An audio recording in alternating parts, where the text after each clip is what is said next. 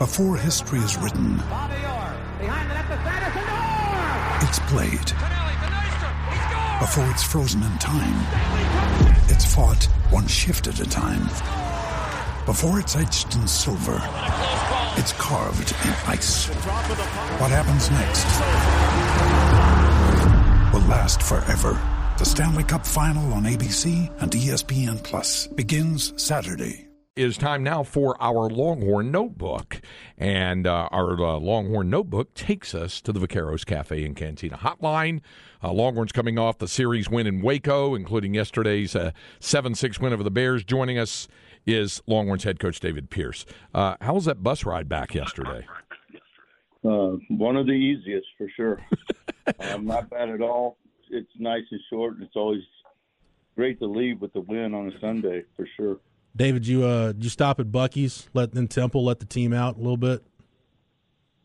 No, we came straight home. We Oh. didn't even shower. um, normally, normally we shower, but an hour and a half. We'd rather get back and shower here and, and get ready for today, and give the guys a little bit of, of time in the evening to catch up on rest, schoolwork, taking the girlfriend to dinner, whatever. Yeah. Um, but just to get back home was good. All right, I know this is a bizarre question, but I thought I just happened to think about this when we were over in College Station. You and I were talking with Jim Schlossnagle. He said because there was something going on when they played in Knoxville against Tennessee, and they had uh, something going on at Thompson Boling Arena, and they couldn't use uh, the shower facilities. They had to get. They all got on the plane and flew home in their uniforms afterwards. So, uh, fr- from your days and your in your many years as a coach, what's the longest bus ride or flight you've had to do where your guys could not, and it could even go back to your days as a player, David, where uh, where where guys could not shower after the game and you just had to ride it home in the uniform. East Carolina, 2001 or two, when I was at the University of Houston, there's a two-hour bus ride from Raleigh Durham, and we go on our way back. It was a Sunday, so we had to play early, and so we hustled back. We did not shower.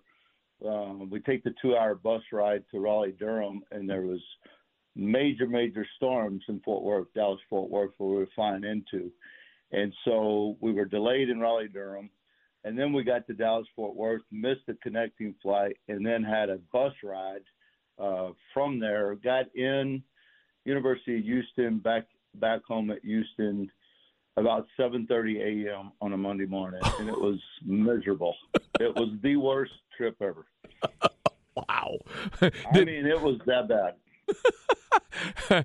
I, none of those images evoked in your mind when we were all there in Greenville for the Super Regional last June, were they? well, you know, we we had that delay, and they were talking about Yeah. having the charter on Sunday. I go, you can't have a charter on Sunday in a super regional because of potential weather, because you're going to play on Monday. In a in a in a regular season weekend series, you don't hang over to the next Monday.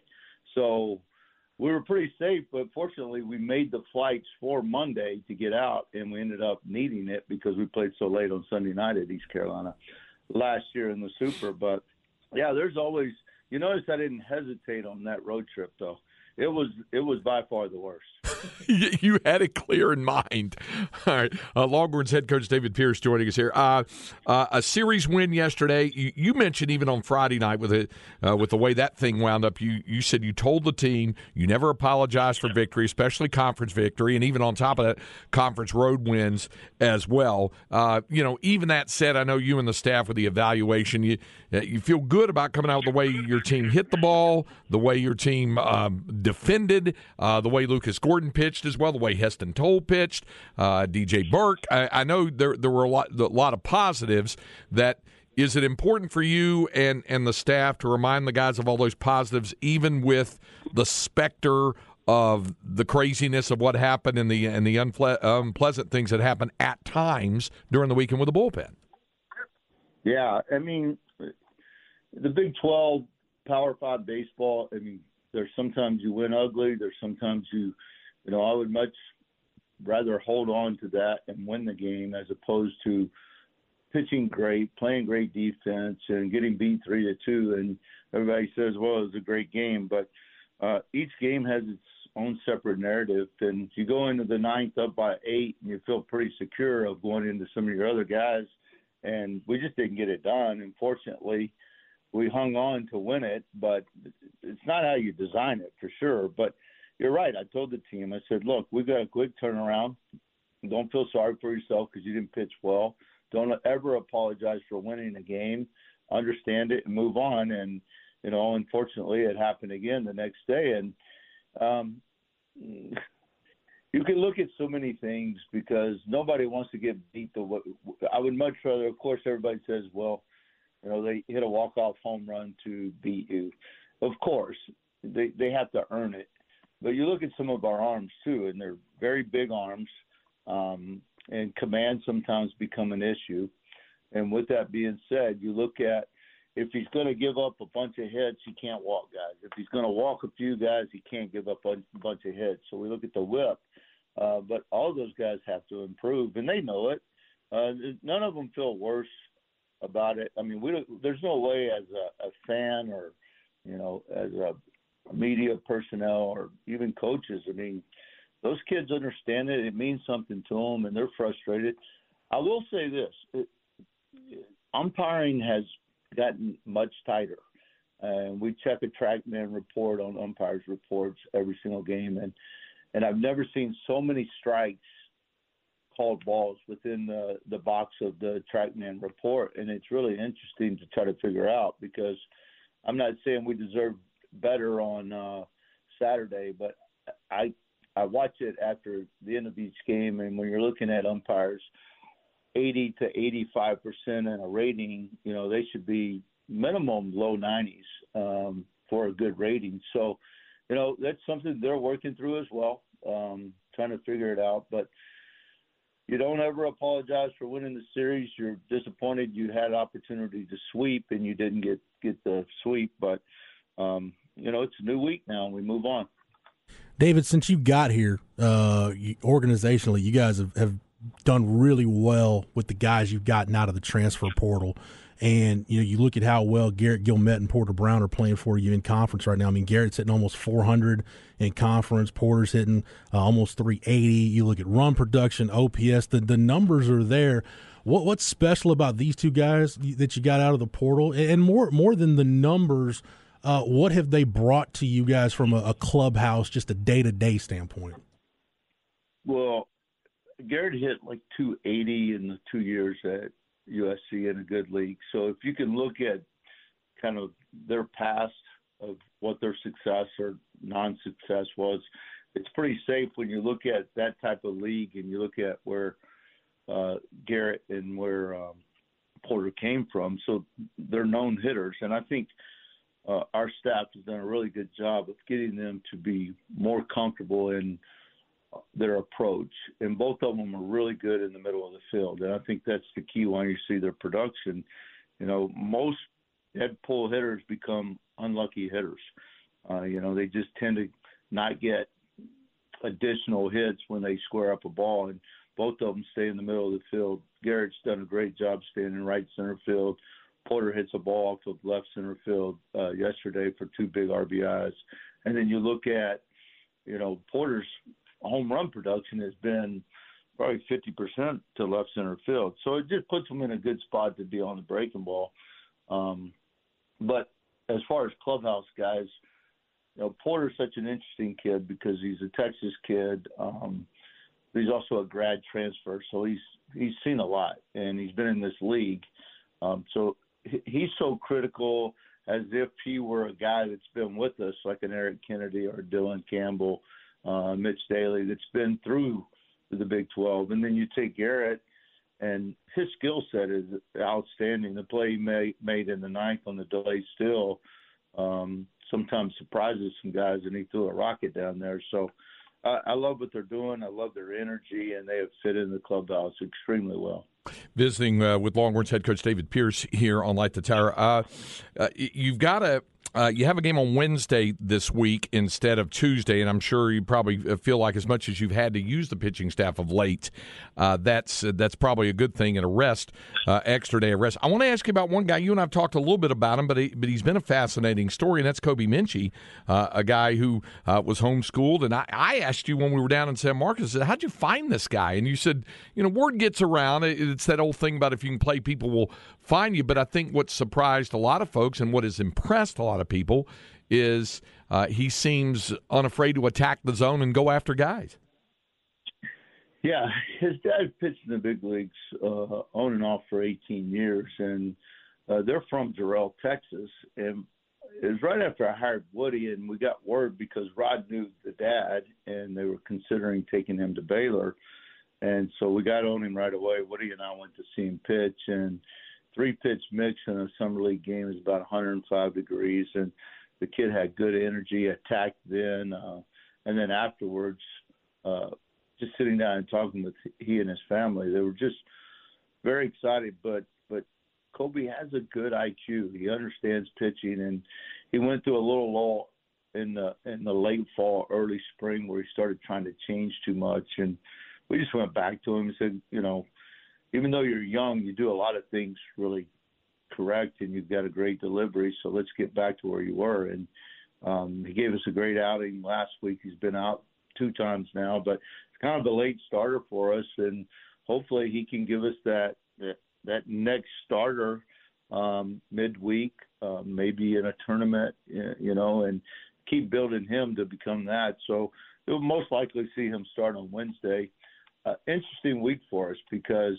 you're right. We coming off the road. Monday's our normal day off, um, but Tuesday we usually turn around and do our extra period during the day, and then it's not a lot of teamwork, and then we play.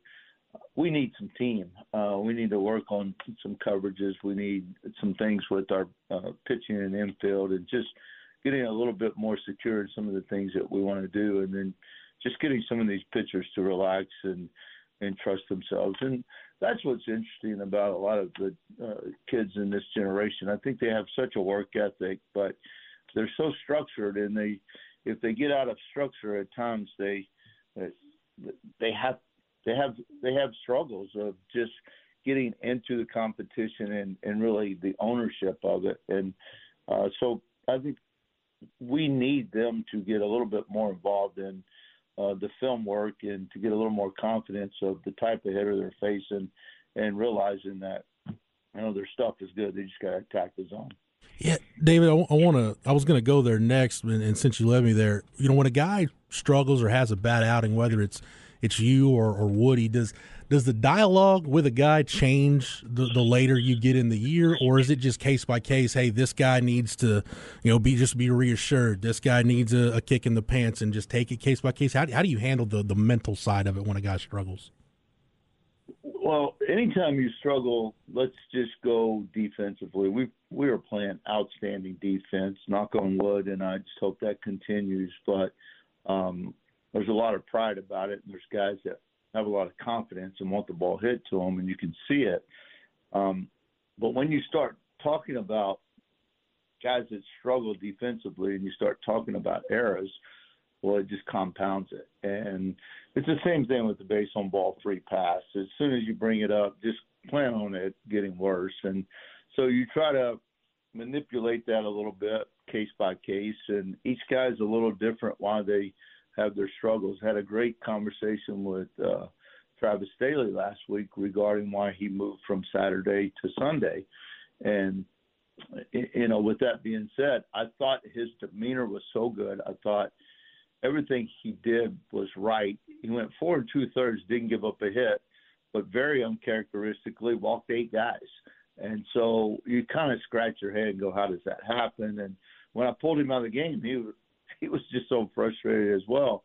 And I don't think Travis was pitching off the plate. I just don't think he, you know, pitched ahead of some guys who were hitting below 200, and you've got to realize that. And you know, so you deal with that. And then Zane's a different kind of guy where, you know, Zane is very aggressive, but sometimes he gets he gets ticked off, and instead of being ticked off, he just needs to stay more like an assassin versus, you know, moving towards angry. And angry meaning, you know, he gets a little embarrassed and ticked off when a guy gets a hit, and you have to explain to him that even though you have good stuff, they're going to get some hits. You got to stay on attack. Um, so each guy is so different. They really are, and there's group conversations, there's staff conversations, uh, but I think the individual conversations, whether it be Woody and I with the with the pitcher, or Woody alone with the pitcher, or or just me sitting down with one, I think that resonates to those kids a lot more. Uh, you're in first place of the midway mark of the conference standings, and and uh, other than that, uh, I, it's it's difficult for me to uh, kind of um, understand everything that's going on in this league because you look at some things like uh, TCU's been good, they uh, but they drop a home series to UNC Wilmington in non-conference play. Oklahoma State had been really good, obviously. They drop a home series to West Virginia. Uh, then uh, Kansas State sweeps Kansas, and I thought about this. I thought about you yesterday, the pitching, the old pitching coach in you, when they scored 13 runs on 12 hits in the top of the second inning alone. They were up 13 nothing and had to hold on to win 21 to 18 yesterday in Lawrence. Uh, it's it, is it safe to say it's uh, not only competitive, maybe a little bit of a strange year in the Big 12? Uh, definitely. Uh, and again, I'll go back to some of the things that are happening with TrackMan, and and you're seeing much more, many more base on balls throughout the country, along with more home runs, uh, more offensive production, and uh, it's just kind of a different year. But um, take TCU; they have some really great young pitchers, and they kind of struggled with the same thing of commanding the baseball. Um, K State was really competitive here and continue to do that there, but I didn't see us scoring 21 against K State's pitching. Um, so, yeah, it, it's it's crazy. I mean, you could see where Baylor's top five guys in their lineup are they're different than they were at the beginning of the year. So you had to really pitch to them, but you couldn't afford to put the bottom portion of the lineup. You couldn't afford to walk them, and that's what we did. And so we were just always in a struggle. But I mean, you have, you know, look at this. You have Texas Tech goes to Oklahoma, wins the first two, and just gets just blown out on Sunday. Well, you see that a lot, uh, and I haven't seen that with our team. We've been very competitive in every game except uh, probably the Vanderbilt game, game three, and then running out of pitching on Tuesday against Texas State, where you know it was just one of those deals. But um, it is different, and it's a lot more offense, and it's offense in different ways. I mean, you look at, I think we've hit 47 home runs, but we've only given up 20. So we haven't given up a lot, and slugging percentages against us is very low. So it's a give and take. We're trying to clean it up, but at the same time, you figure out how to win, and, and that's that's what our team has done. The turnaround after Saturday night um, and just get popped in the mouth, unfortunate way, and then come back on the road when they have all the momentum and, and come from behind twice yesterday and win the game shows a lot about our team. It shows a lot of grit, a lot of toughness. Was it pretty? No, but we got the job done. David, uh, what's the latest on Tanner Witt, uh, his timeline, and, and where he's at in the process of getting back? Yeah, he's uh, throwing the hitters this week again, and then uh, we look at where he is and potentially start getting him in some short outings in the following week if everything's right. Hey, I, am glad you took time to join us there, and uh, uh, look forward to seeing you at the ballpark on Wednesday. And good to know that uh, you'd have to have to go a ways on any future trips, be it in the Big 12 or in the future years in the SEC, to top the East Carolina trip of 2001 for for a dirty, messy uniform return. So that's good to know. Yeah, that, that, um, I don't, I don't know. I hope I don't ever top it. okay. Hey, David, thanks for the time. I appreciate seeing you at the ballpark on Wednesday. All right, guys. Appreciate you. All right. Thanks, David. That's David.